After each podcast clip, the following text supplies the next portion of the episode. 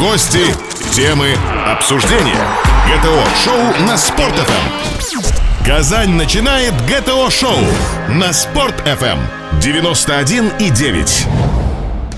Добрый день, в эфире радио Спорт ФМ Казань, ГТО шоу, и мы вновь обсуждаем путь к успеху. И сегодня наш гость художественный руководитель, главный дирижер Государственного симфонического оркестра Республики Татарстан, заслуженный артист России Александр Витальевич Сладковский. Добрый день. Добрый день, Леонид Григорьевич.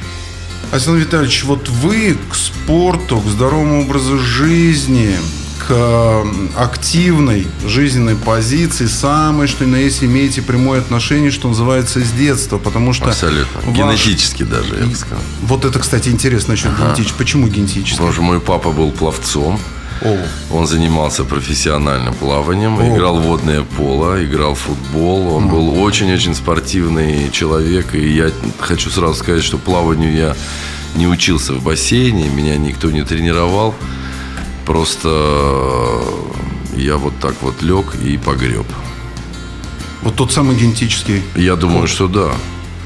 Мы еще вернемся к водным видам спорта обязательно и к увлечению Что плаванием. особо актуально в Казани. Да, да, да, году. конечно. А, но э, вы ведь и жизненный путь начинали как э, военный, военный музыкант. Почему военный, кстати? Да, ну так сложились обстоятельства. Действительно, я в 10 лет уехал из Таганрога, где я родился. Э, поступил, ну, в то время, наверное, это была очень престижная школа. Это школа военно-музыкантских воспитанников.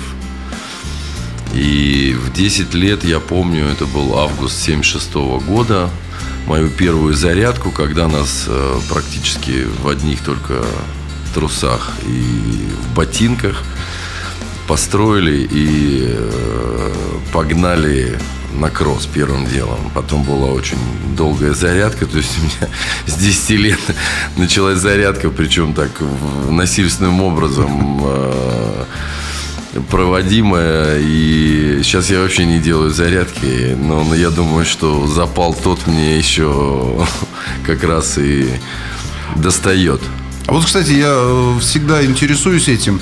А, традиционно есть такое предубеждение в обществе, что музыкант, ну, это достаточно такой ну, не очень физически развитый, угу. такой немножко даже запуганный молодой человек. А тут это э, военный надо, музыкант. Надо, надо сразу сделать поправку. Музыкант, который не сделал карьеры. Так. Такой запуганный, значит. Так. Ну вот... Леонид Григорьевич, ну мы же об успехе говорим. Конечно, да? конечно. Успех, ну вот это... военные музыканты, mm. вот э, воспитанники военно-музыкальных школ, училищ, э, вот в чем их отличие от подготовки, ну вот э, того, кто, ну, назовем это на гражданке, хотя они еще не военно обязанные, но все-таки уже Знаете, в погонах ребята. Ну, ну, ну, отличие хотя бы в том, что я с 10 лет носил военную форму, такую черно-красную, суворовскую. Вот. Очень этого стеснялся, надо честно сказать. Стеснялись суворовскую До, форму? Да, ну когда я шел по метро, допустим. Ну столько девушек смотрит ну, сразу. Да, вот это меня и смущало. Ага. А потом я как-то к этому привык, и потом я понял, что, наверное, в этом есть какое-то преимущество. А, потом я просто это очень полюбил. И потом мне очень нравилось, чтобы она была всегда наутюженная, красивая, чистая и, и так далее, и так далее. Но э, разница в том, что в отличие от детей, которые учились, скажем, в музыкальных интернатах, моих э, одногодок, конечно, их никто не гонял ни заряд, на зарядку, у них не было нормативов по физической подготовке. Они не открывали парады на Красной площади, а я их открыл семь, будучи только воспитанником. И Брежнева увидел в 77 году мой первый парад. Я шел по Красной площади, смотрел на мавзолей. И потом всему Таганрогу рассказывал, что я видел Брежнева на мавзолее. Это было очень интересно. Но надо сказать, что парад это не просто пройти по Красной площади. Это два с половиной месяца тренировок, совмещенных с учебным процессом. И как-то я привык с детства вот совмещать несовмещаемое. Наверное, отличие в том, что нас учили совмещать несовмещаемые вещи совершенно. И делать это на рефлекторном уровне, и делать это, ну, честно, да, делать это с полной отдачей. за что бы мы ни брались, нас наши воспитатели учили делать все очень тщательно и до конца. А какой инструмент, кстати, у вас был? Ну, самый что ни на есть спортивный, труба. Труба. То есть это дыхание, это дыхание, диафрагма, это, конечно. это вот, кстати, это как э, тренируется? Это фантастика. Так же, этому... так же, как и дикторы, скажем, раньше, я знаю, у них была целая система дыхательных упражнений, там целые э, методики гимнастики и прочее так же, как певцы, так же и духовики. Вот сейчас только Леша Агринчук приезжал к нам на фестиваль э, Губайдулинский, и он, допустим, первый гобой мира, вот он наших студентов молодых и угу. детей, и артистов оркестра нашего учил, допустим, дыханию. И, э, так сказать, то, что связано со звуком, конечно, связано в первую очередь с дыханием. Ну вот э, про парады на Красной площади мы сказали, но вы еще, насколько я знали, были участником самого грандиозного, ну, во всяком случае, до этого года спортивного события в нашей стране, да. открытие Олимпиады. Тоже. 80-го года. Абсолютно, да. Вот если можно об этом несколько слов. Ой, Леонид Григорьевич, ну, тоже это, знаете, в советское время это достигалось э, какими-то э, часами, днями, месяцами тренировок. Э, я был в составе сводного оркестра из тысячи музыкантов, которые дефилировали по арене. прямо на церемонии Прям открытия. И на открытии, и на закрытии, и на закрытии мы участвовали. Тоже. Причем на закрытии мы дефилировали переодетые в в спортсменов, которые играют на духовых инструментах. Там выдавали такие шикарные кроссовки. По тем временам это было нереально. Их а дарили. Причем, наверное, не меньше. Я не помню, честно говоря. Не, не хочу рекламировать. Да, Nike, это не, не реклама, это просто в те времена самое крутое. Но это было что-то с чем-то. Это, наверное, самое яркое впечатление от Олимпиады. Это кроссовки, которые я, по-моему, пару лет донашивал. А, да, я помню это очень отчетливо. Я стоял а, напротив правительственной трибуны, вот в составе этого сводного оркестра, который на открытии статично исполнял какие-то музыкальные номера, в том числе гимн Советского Союза мимо нас проходила вот эта вся церемония, эти роскошные, значит, э, модели тогда, я думаю, Славы Зайцева, переодетые в греческих богинь. Это было еще и так эротично. Я вот это осталось в памяти до сих пор. И, конечно, э, улетающий Мишка, и, конечно, слеза, которая капала, которая обеспечивал целый полк, по-моему, специального назначения, который там год тренировался этими флажками, значит. И, кстати, делал дорожку, по-моему, Белов бежал да, да, наверх, да. вот они да. складывали дорогу. Все, все эти детали кстати, мы знали до открытия. Кто не знает, следует напомнить, это делали из флажков люди э, своими руками, да. да там, я не помню, сколько там тысяч, никакой. тысяч человек, да. Эти картины, живые картины рисовали солдаты срочной службы, которые были специально, так сказать, отозваны, видимо, в тот момент. Ну и так далее. Это, это было незабываемо, конечно, это было мощно, это было, это было э, неповторимо. Но, знаете, вот говорят, два раза в одну реку не войдешь. Вот вошел я второй раз вот, в эту реку вот. в тринадцатом году. Тринадцатый год универсиады. Вы и посол универсиады, вы и факелоносец, вы и э, главный оркестр, главный дирижер всего этого Церемония открытия, церемонии. закрытия. Э, то есть, э, прежде чем мы тему универсиады продолжим, буквально несколько слов правда ли э, говорят, сегодня много в интернете роликов, много всевозможных э, картинок, которые э, как бы намекают на то, что вот открытие церемонии Олимпиады 90, э, 80-го года и закрытие символизировало собой всю мощь той страны. Это действительно было столь мощное зрелище? Я могу сказать, все, что тогда делалось, все символизировало мощь той страны. И церемонии Олимпиады тоже. Спасибо. Ровно через несколько минут мы вернемся снова в эту студию, продолжим нашу беседу. Я напомню, что наш гость Александр Витальевич Сладковский, художественный руководитель, главный дирижер Государственного симфонического оркестра Республики Татарстан. ГТО-шоу. Самое важное и интересное. Гости, темы, обсуждения. ГТО-шоу на Спорт.ФМ. Казань начинает ГТО-шоу на Спорт.ФМ 91,9.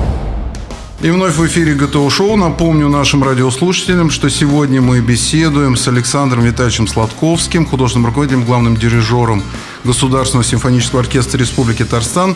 Мы э, в предыдущий наш э, блок э, э, говорили о том, как все начиналось. Начиналось в военной форме, что, кстати, достаточно неожиданно для многих, я думаю, радиослушателей сегодня узнать. Но мы говорили о вашем участии в церемонии открытия и закрытия Олимпийских игр 80-го года. Вот теперь чуть подробнее об универсиаде, о той миссии, которую вы выполняли в качестве посла универсиады 2013 года в Казани, о тех впечатлениях, ощущениях, которые были, когда огонь универсиады проносили, когда а, вот в этой чаше гигантской с таким тоже особым настроем а, возник симфонический оркестр. По-моему, многие люди просто заплакали от самого вида того, что это вот появилось, и что это все заиграло, запело. Вот здесь можно ваши теперь впечатления, мысли. Оля Григорьевич, спасибо вам, конечно. Мне кажется, вы немножечко преувеличиваете наше значение в этой церемонии. Я, знаете, я думал, что мы гигантски выглядим так прямо, что нас все вот видят, все. И потом, значит, во время одного из прогонов, их было три до церемонии, Значит, я пошел в рубку директора и главного режиссера. Она находилась ровно на противоположной стороне. Я шел туда полчаса пешком. Когда я пришел и посмотрел, где мы сидим, я даже не нашел этого места. Я, я подумал, боже мой, мы так стараемся, мы так красиво, значит, оделись, так стараемся красиво выглядеть и хорошо играть. А, еще один курьез интересный. Я через пару месяцев э, с Дмитрием Александровичем Хворостовским э, значит, выступал. И э, значит, он был страшно удивлен, при том, что мы играли вместе с ним, да, мы ему да. аккомпанировали в тот момент, когда он пел, в момент церемонии, значит, он был очень удивлен, что, оказывается, за пультом стоял э, я, понимаете, он, он об этом узнал через два месяца, а... потому что там так было устроено все, что оркестр сидел на одном уровне, а певцы, они были на самом, Но они выше. на самой да. верхотуре, с хором и так далее, это было, конечно, задумано на самом деле очень красиво.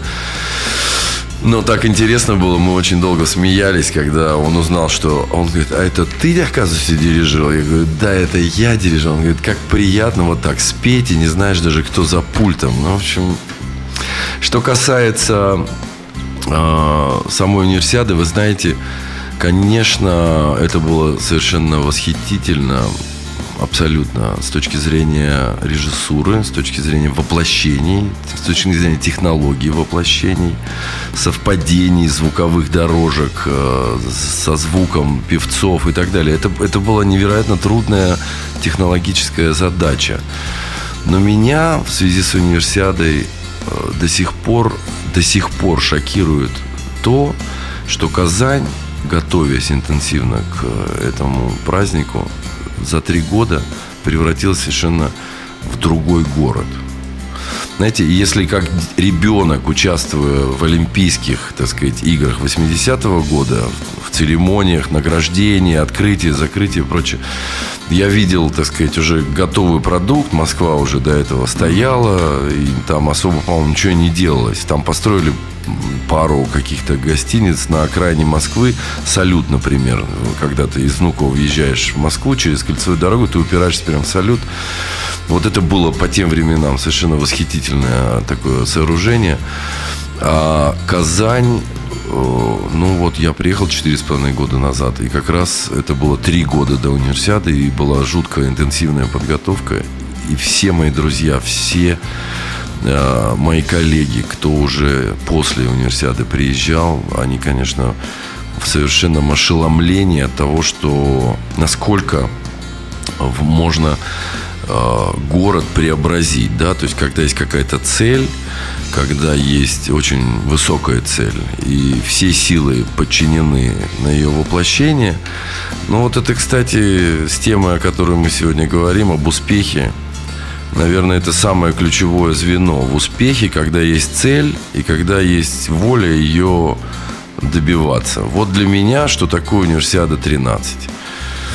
Вот э, универсиада 2013 года носила в себе не только э, содержание спортивного, молодежного праздника, но еще и отличилась тем, что отдельной своей программы несла так называемую культурную универсиаду. Ну, для меня ничего удивительного. Для меня абсолютно ничего удивительного. Посмотрите, мэр города Казани Ильсур Эшмедшин читает, э, значит, э, сказку для детей вместе с госоркестром на сцене, как артист. На, на сцене БКЗ. Понимаете? Зала, да, да. Причем, ну, для, для, так сказать, э, чиновника такого уровня это, в общем, ну, может быть, даже и рискованно в чем-то с точки зрения имиджевых каких-то попаданий. Понимаете, но все знают, что в Казани руководители на самом деле не просто любят или как-то уважительно относятся к артистам, сколько сделано Э, для коллективов, для театров, для музеев. Э, президент э, республики Рустам Нургалевич Миниханов регулярно проводит совещания с руководителями культурных учреждений и, так сказать, всего того, что формирует культуру в республике. Посмотрите, сколько было сделано даже без относительно года культуры в России – Э, какой прорыв э, булгары совершили. Да, мы теперь стали в ЮНЕСКО. И, э, скажем, ну, мне сложно говорить о коллегах. Я вообще, так сказать, очень рад всем успехам. Их неимоверное количество. Но у нашего оркестра только в этом календарном году было 7 эфиров. Два на канале Медичи, три на канале Мецо. Э, один на канале «Культура», нашем российском знаменитом, и на канале Маринский ТВ. Это вот, так сказать, мы по себе знаем, что такое отношение в Татарстане к культуре. Поэтому то, что культурная универсиада была вплетена в рамки спортивных игр и всех других э, структурных каких-то организационных вещей, ничего в этом удивительного нет. Мы имеем просто фантастический потенциал. Вы знаете, что и оперный театр был занят.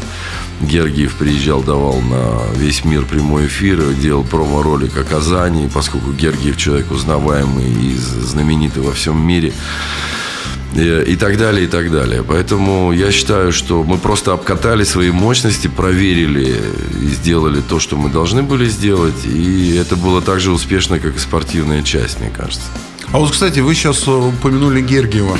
А, в связи с этим а, не безинтересно узнать, вот э, насколько я читаю, вижу, слышу, э, Гергиев, э, будучи в общем, гражданином Петербурга, является ярым болельщиком «Зенита», но, с другой стороны, и «Алании» тоже. Вот за кого болеете вы?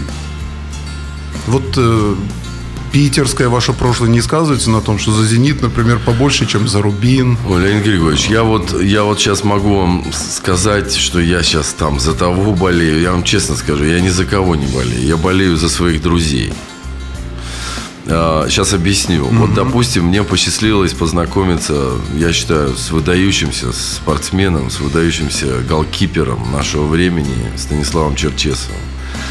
Я познакомился с ним благодаря своему другу Денису Мацуеву, который, вы знаете, абсолютно да, сумасшедший да, да, да, спартаковский фанат. Да. И, собственно, их дружба еще с тех времен идет и так далее. И я видел Черчесова не только на воротах э, по записям и в, в эфире. Я видел, как он э, тренировал Амкар в Перми, когда мы с Мацуевым были там с татарским оркестром на фестивале, допустим, понимаете. И я жутко болел за Амкар в тот момент, потому что его успехи мне были очень близки, mm-hmm. и я хотел, чтобы он себя реализовал максимально, и они были э, очевидными.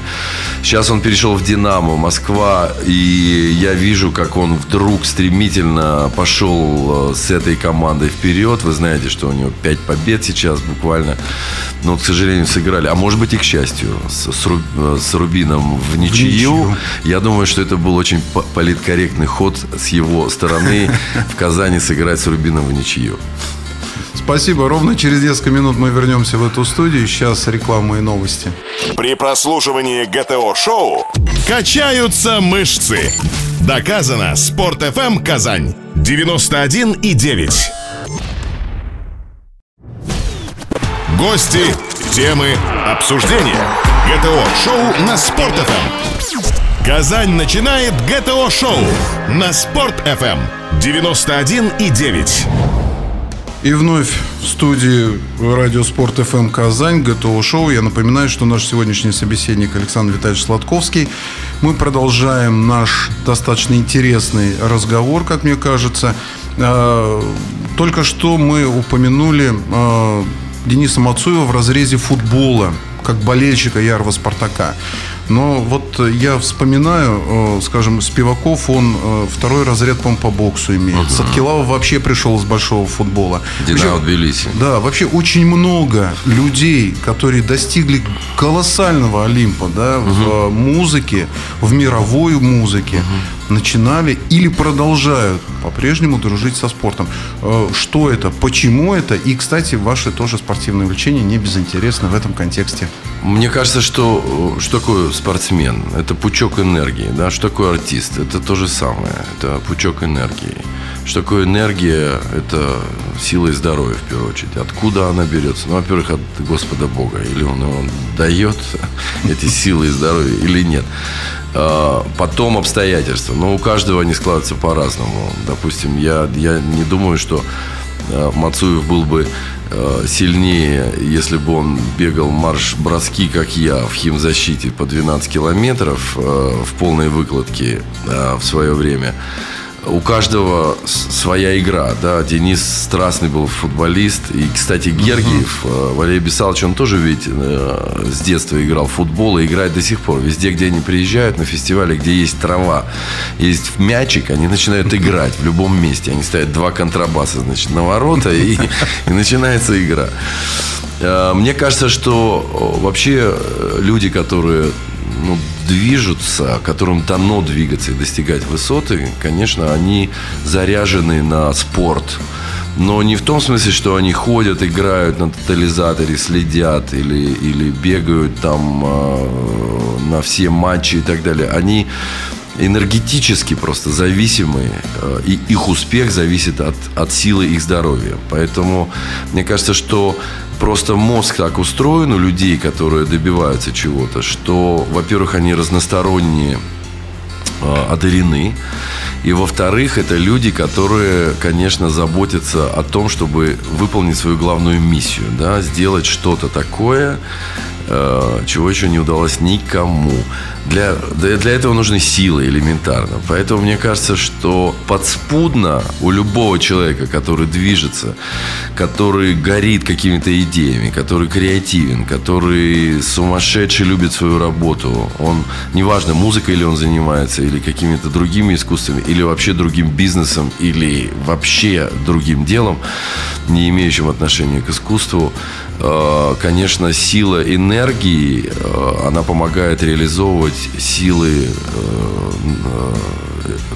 э, силы воплощения идей сумасшедших.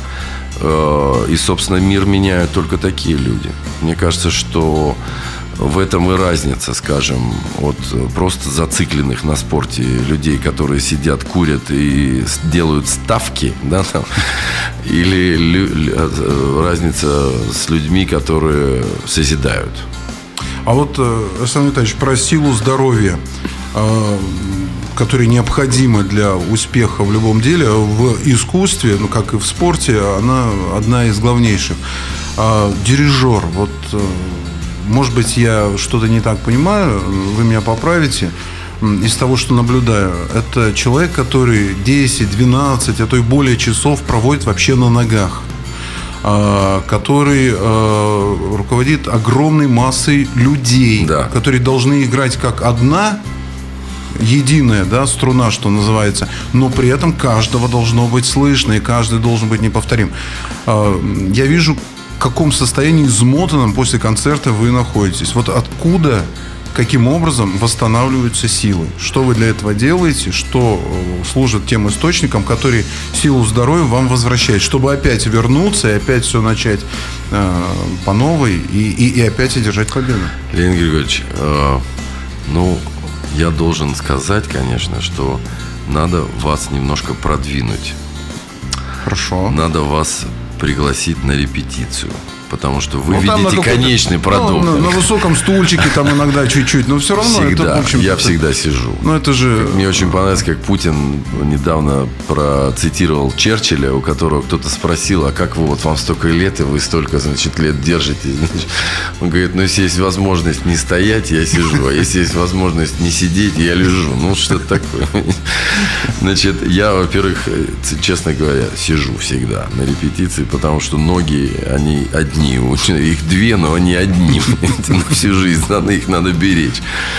Вот. Во-вторых, э, конечно, если вспомнить хотя бы, как я репетировал раньше, там, стоя на голове и дирижируя ногами, там, и обливаясь потом, и как я это делаю сейчас, Э, могу такую же аналогию провести за Гергием. Я наблюдал, как он репетировал раньше, как он э, фокусирует свое внимание на себе всего, всего этого, так сказать, огромного количества мастеров, музыкантов, артистов оркестра.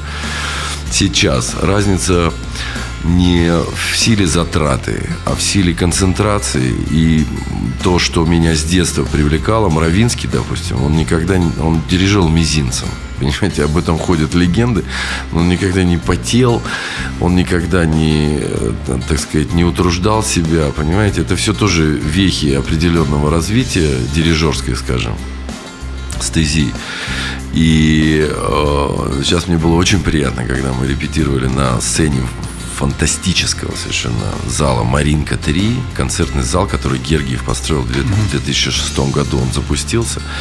Наконец мы там были. Феноменальный зал. Он на уровне японских лучших залов. Сделан акустически, организационно все очень удобно. Ну, просто, знаете, как, как на Луне побывали, честное слово. Вот что я хотел сказать про, про этот зал, что на репетиции там сидели люди, которые специально пришли посмотреть, а что это такое приехало к нам сюда из Татарстана. Очень много говорят. Ну, лучше один раз увидеть. Вот они пришли посмотреть. И я сам просто не обращал на это внимания, но я на репетиции говорил, ну, примерно вот так. То есть не, не то, что не повышая голос, я говорил специально, тихо. Не знаю почему, но мне не хотелось. Самый большой эффект – вот, так сказать, части репетиционной на людей произвело, ну, помимо звучания оркестра, помимо дисциплины, то, что мы сейчас нашли такой способ общения с оркестром, что я не то, что не повышаю голос, я специально говорю тихо. Не знаю почему. То есть на это не тратится энергия. Энергия тратится на воплощение уже партитуры, реализации ее в звуковой картине, уже в момент концерта, но мне кажется, что вот это как раз и боевое искусство, если мы говорим о боевых искусствах, mm-hmm. да, то есть не махаться там так, чтобы потом обливаться и падать от собственных ударов там ногами, значит, об пол а чтобы э, бесконтактно, так сказать, привести э, своего противника, грубо говоря, в состояние, в котором он должен просто лежать. Вот и все, понимаете? То есть это очень похожие вещи, и мне кажется, что чем меньше затрат люди э, осуществляют, тем эффективнее они могут добиваться результатов. Но это нужно понимать, и к этому нужно идти всю жизнь. Спасибо. Ровно через несколько минут мы продолжим этот разговор. Сейчас реклама и новости. Казань на связи. ГТО-шоу на Спорт.ФМ. Гости, темы, обсуждения. ГТО-шоу на Спорт.ФМ. Казань начинает ГТО-шоу на Спорт.ФМ. 91,9. И мы снова в эфире радио Спорт ФМ Казань, ГТО Шоу. Напоминаю, что наш собеседник, наш гость сегодня Александр Витальевич Сладковский. Александр Витальевич, вот э, есть еще достаточно один э, интересный с моей точки зрения вопрос, который бы хотелось у вас уточнить. Вот что является залогом успеха, э, победы в той сфере, которой вы посвятили свою жизнь? А, к сожалению, очень часто мы видим сегодня таковы реальности жизни, что во многих э, отраслях и сферах можно, что называется, по договоренности, по блату, по знакомству протолкнуться.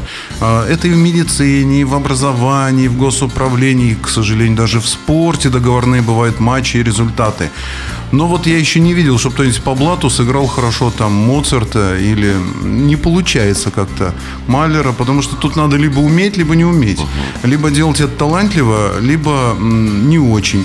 А, но с другой стороны, способных и талантливых страна все-таки много э, дает э, нам. И все же кто-то восходит на Олимп, кто-то нет. Вот что залог успеха, как этого добиться и как может э, вот эта высота достигаться? Какой хороший вопрос, Леонид Григорьевич. Если бы я знал, я бы уже добился, наверное. Но вы многого добились. Это... Ну, ну, ну да, спасибо. Э, вопрос, э, к чему ты стремишься? Мне кажется, что самое главное, так сказать, что ну, может быть у человека, который визуализированные свои какие-то идеи реализует в жизнь, а артисты это прежде всего исполнители относятся к этой категории художников, это, конечно, ясное видение того, а чего ты хочешь. А каким образом ты это видение получаешь? Ну, это твой опыт – это твои друзья, это твоя школа в, в широком смысле. Не средняя школа номер 9, там, mm-hmm. в которой я в Таганроге начинал учить английский язык специализированная. Это школа, э, которая столетиями развивается и так далее. Я имею в виду дирижерскую, допустим, петербургскую школу. Да? То есть, э, наверное, первый залог успеха – это видеть точно конечную цель, которой вообще, судя по, так сказать, философским изречениям и умозаключениям, которой в этой жизни нету – но мы сейчас не будем так далеко уходить в такие глобальные сферы. Цель где-то там, ну, очень это далеко. Как, да, в старом цель, она на горизонте, горизонт да, линии, до которой идешь и не дойдешь. Вот так и есть. И поэтому, вот, допустим, я не знаю, я без всякого кокетства могу сказать, что да, наверное, мы что-то успели вот за этот календарный год с оркестром очень, очень даже много успели. Я уже говорил, там минимум 7 эфиров э, на лучших каналах мировых телевизионных со, со звуковым сопровождением, как бы живым звуком. Это очень непросто.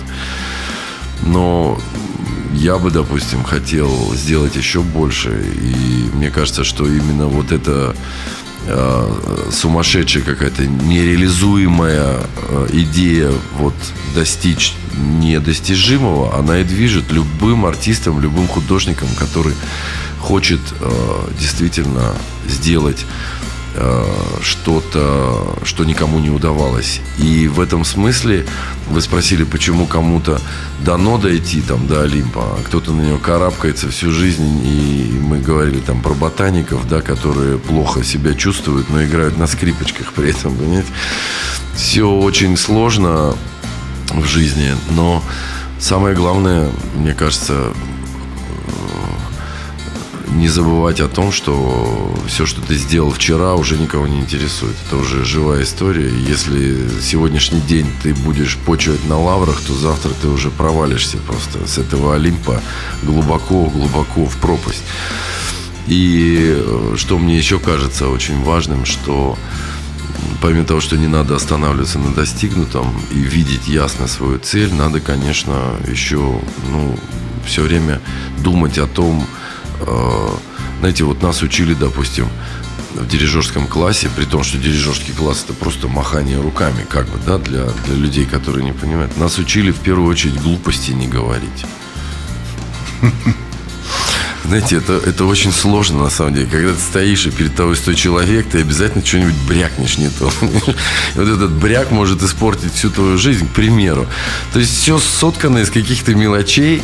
И если ты не придаешь значения этим мелочам, у тебя нет шанса никакого, не то что, так сказать, сделать карьеру или войти на Олимп, у тебя нет шанса даже начать на него карабкаться. Поэтому э, такая интересная жизнь очень э, штука. И каждый день начинать с белого листа, наверное, это мой девиз. Ну, на сегодняшний день, во всяком случае.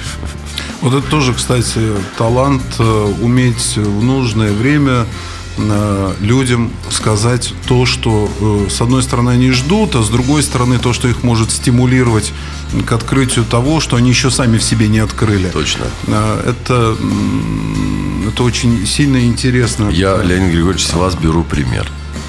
Во многом. Но э, мне не доводилось э, один на один каждый день, каждый день стоять с Ну, более раз чем неделю, людей. раз в неделю с миллионной аудиторией. Ладно, Ну Леонид да, ну Григорьевич, вот каждый себя ведь чувствует тут еще э, талантом, и, Я- в общем-то, не безосновательно. А, Я, знаете, я, пользуясь случаем, еще хотел вас поздравить с запуском вот такого проекта большого. И я хочу вам сказать, что вот вы тоже человек, который креатируете и фонтанируете, и не просто мечтаете о чем-то, вы реализуете это, посмотрите, интернет, телевидение, радио, ну и то, что было, и фантастически работает, Татар Информ, весь этот цех огромный. Я, так сказать, искренне вас благодарю за приглашение и хочу сказать, что на самом деле вот ваш пример для меня тоже очень показательный. Спасибо, но прежде чем мы с вами расстанемся, э, из огромной массы вопросов я постараюсь успеть хотя бы несколько еще э, тех, которые могут быть интересны нашим радиослушателям сейчас э, задать вам. Не безинтересно, вы свободное время как проводите? Лежу на кровати. То есть вот так вот Абсолютно. пассивное А совершенно. У меня, у меня нет возможности другой восстановиться. Это я восстановлюсь только сном и э, отдыхом таким совершенно э, полулетальным. понимаете. Другого способа получения энергии у меня нет, правда. А, э, То есть, чтобы ее получить, мне надо бегать кроссы. Я, я делаю это, в общем, в моменты концертов у нас только за ноябрь их было, сейчас я вам точно скажу, ну, семь, по-моему. Причем в разных городах. Ну вот, все-таки активная... Не-не, это э, нагрузка бесспорно. На концерте нагрузка. отдача такая, что иногда потом, если было тяжело, два дня просто я лежу пластом. Нормально. А музыканты, э, вы не знаете, чем у вас э, занимаются в свободное Музыкой- время, как восстанавливают музы- свое... Музыкой занимаются. В свободное время они занимаются работой. То есть вот так работа и только работа. Только, только. Мы, мы совершенно фанатично заряжены на результат. Понимаете, чтобы его достичь, должен думать весь оркестр так, как думаю я. Это очень сложно было организовать все, но я, опять же, без очень искренне хочу сказать, что музыканты в свободное от работы время думают только о музыке и думают о том, что им предстоит, какой очередной Олимп им предстоит брать, понимаете. Потому что Мариинский театр и Большой театр в один месяц, поверьте, это, это, так сказать, мы об этом почти не говорили, но это психологически. Представьте, выйти на сцену, на которой там вот реально пел Шаляпин, и в яме театра, которого реально дирижировал Рахманинов. Понимаете? У меня это не укладывается в голове. И вот, так сказать, волю судеб и благодаря приглашению моего друга Мацуева, вот мы играли на этой сцене. И также у Гергиева, понимаете, психологически это очень затратная штука. И мы это выдерживаем, мы это, так сказать, дюжим, но только потому, что каждый заряжен только на успех. И тут я уже не как спортсмен, а как тренер, конечно, выступаю. Играющий. Ну да, в этом смысле вы, конечно, представляете особую когорту э, тренеров, э, тех, кто играет, тех, кто это организует, тех, кто отвечает за результат и тех, кто планирует будущие победы. Вот в будущих победах я вам желаю только побед. Простите Спасибо за большое. тавтологию, Спасибо. новых Олимпов. Надеюсь, у нас будут еще многие-многие яркие поводы встретиться с вами, обсудить, как очередной Олимп вы завоевали. Спасибо. Напомню, что гостем нашей студии, нашей сегодняшней программы был Александр Витальевич Сладковский, художественный руководитель, главный дирижер Государственного симфонического оркестра Республики Татарстан. ГТО-шоу. Самое важное и интересное на Спорт-ФМ.